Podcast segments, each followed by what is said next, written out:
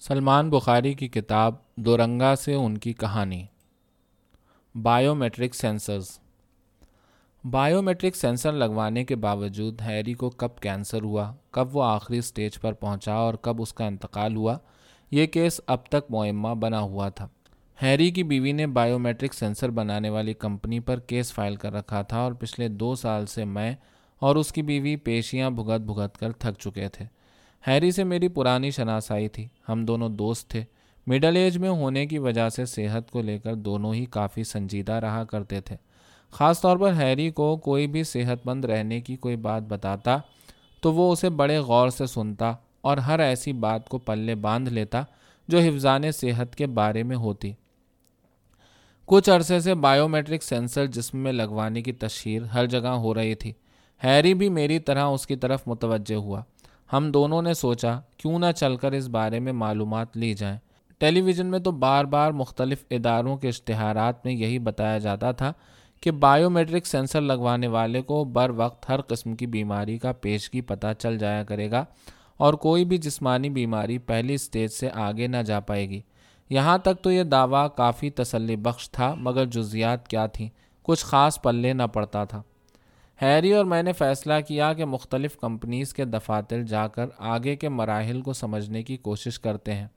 ہم دونوں اگلے دن ایک متعلقہ دفتر پہنچے تو وہاں بڑے بڑے ڈیڑھ ڈیڑھ سو سال کے بوڑھوں کے حشاش بشاش مسکراتے قد آدم پوسٹرز دیواروں پر دائیں بائیں آویزاں تھے۔ ہیری نے میری طرف مسکرا کر دیکھا، جیسے کہہ رہا ہو، ٹھیک جگہ پہنچے ہیں۔ کچھ ہی دیر بعد ہمیں ایک کمرے میں لے جایا گیا، جہاں ایک سفید کوٹ پہنے ایک درمیانی عمر کا ڈاکٹر موجود تھا۔ عملے نے میرا اور ہیری کا تعارف اس سے کروایا۔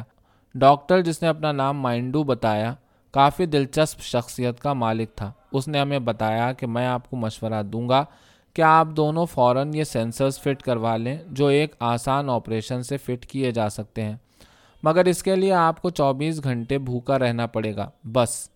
چوبیس گھنٹے میں نے حیرانی سے کہا، مگر ہیری نے تو فوراً وہیں حامی بھر لی کہ ٹھیک ہے۔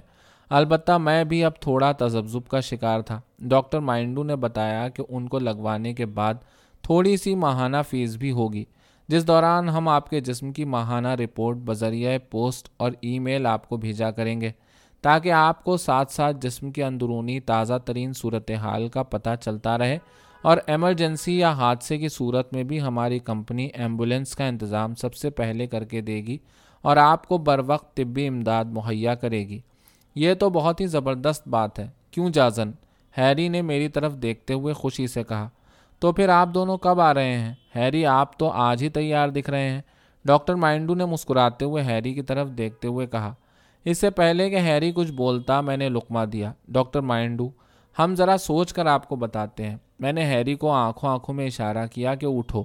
جب ہم کمرے سے نکلے تو ہیری بولا، یہ کیا تھا؟ اتنی اچھی ڈیل ہو رہی تھی۔ میں نے کہا ہیری اور بھی تو کمپنیز ہیں کہ نہیں؟ ہاں وہ بات تو ٹھیک ہے تمہاری۔ ہیری نے کچھ سوچ کر کہا، کچھ دور جا کر ہم ایک دوسری کمپنی کے دفتر میں گھسے، جو چائنا کے بہت ہی سستے بائیو میٹرک سینسرز اور نینو روبوٹ جسم میں فٹ کرنے کا کام انتہائی سستے داموں میں کر رہے تھے۔ ان کے ریٹس دیکھ کر میں اور ہیری حیران رہ گئے۔ پوسٹر بورڈ پر بھی ایک سو ستر سال کا ایک چائنیز قمیص اتارے برف باری میں کراٹے کر رہا تھا۔ یہ دیکھ کر ہیری اور میرا منہ کچھ دیر کے لیے کھلے کا کھلا ہی رہ گیا۔ کچھ دیر بعد دو نرسیں ہم دونوں کو ایک ہال میں لے گئیں، جہاں ایک لیڈی ڈاکٹر سے ہمارا تعارف کروایا گیا۔ ڈاکٹر چی نے بتایا کہ ہم دونوں خوش قسمت ہیں کہ آج کے دن یہاں آئے۔ آج ہمارے ادارے کی پہلی سالگرہ ہے اور آج کے دن کانٹریکٹ کرنے والوں کو آدھی قیمت میں بائیو میٹرک سینسر لگائے جائیں گے۔ ہیری خوشی سے ایک دم سیٹ سے اٹھ کر کھڑا ہو گیا۔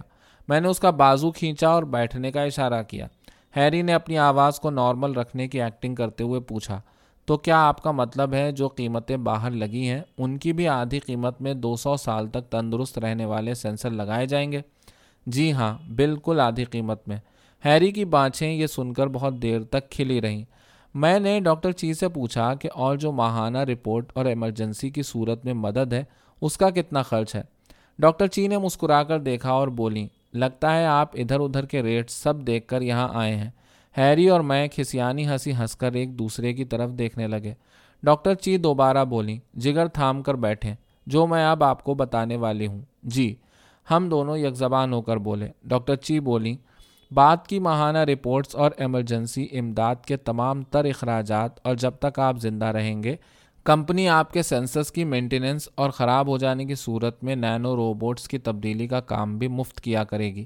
کیا؟ ہیری کی چیخ گلے میں دب کے رہ گئی۔ میں نے برابر بیٹھے ہیری کی مٹھی پر چٹکی کاٹی۔ درد سے ہیری کی آنکھوں سے آنسو نکل آئے۔ ڈاکٹر چی نے ہیری کی طرف دیکھا اور بولی، یقیناً یہ خوشی کے آنسو ہیں۔ جی میں نے چبا کر کہا۔ ڈاکٹر چی فوراً بولی، میں نے ٹھیک کہا تھا نا، آپ دونوں خوش قسمت ترین لوگوں میں سے ایک ہیں۔ ایک؟ میں نے مسکراتے ہوئے کہا جی وہی، میرا مطلب تھا دو۔ ڈاکٹر چی نے آنکھیں گھما کر کہا، ہیری نے بھی سارے دانت نکالتے ہوئے اس بات میں سر ہلایا۔ اس دوران ڈاکٹر چی کو کسی نے بلایا اور وہ اٹھ کر باہر چلی گئیں۔ ہیری تو جیسے موقع کے انتظار میں تھا۔ فوراً بولا، جوزن، اس سے بہتر موقع نہیں ملے گا۔ آج تو بس کسی بھی حال میں کانٹریکٹ کر کے اٹھنا ہے یہاں سے۔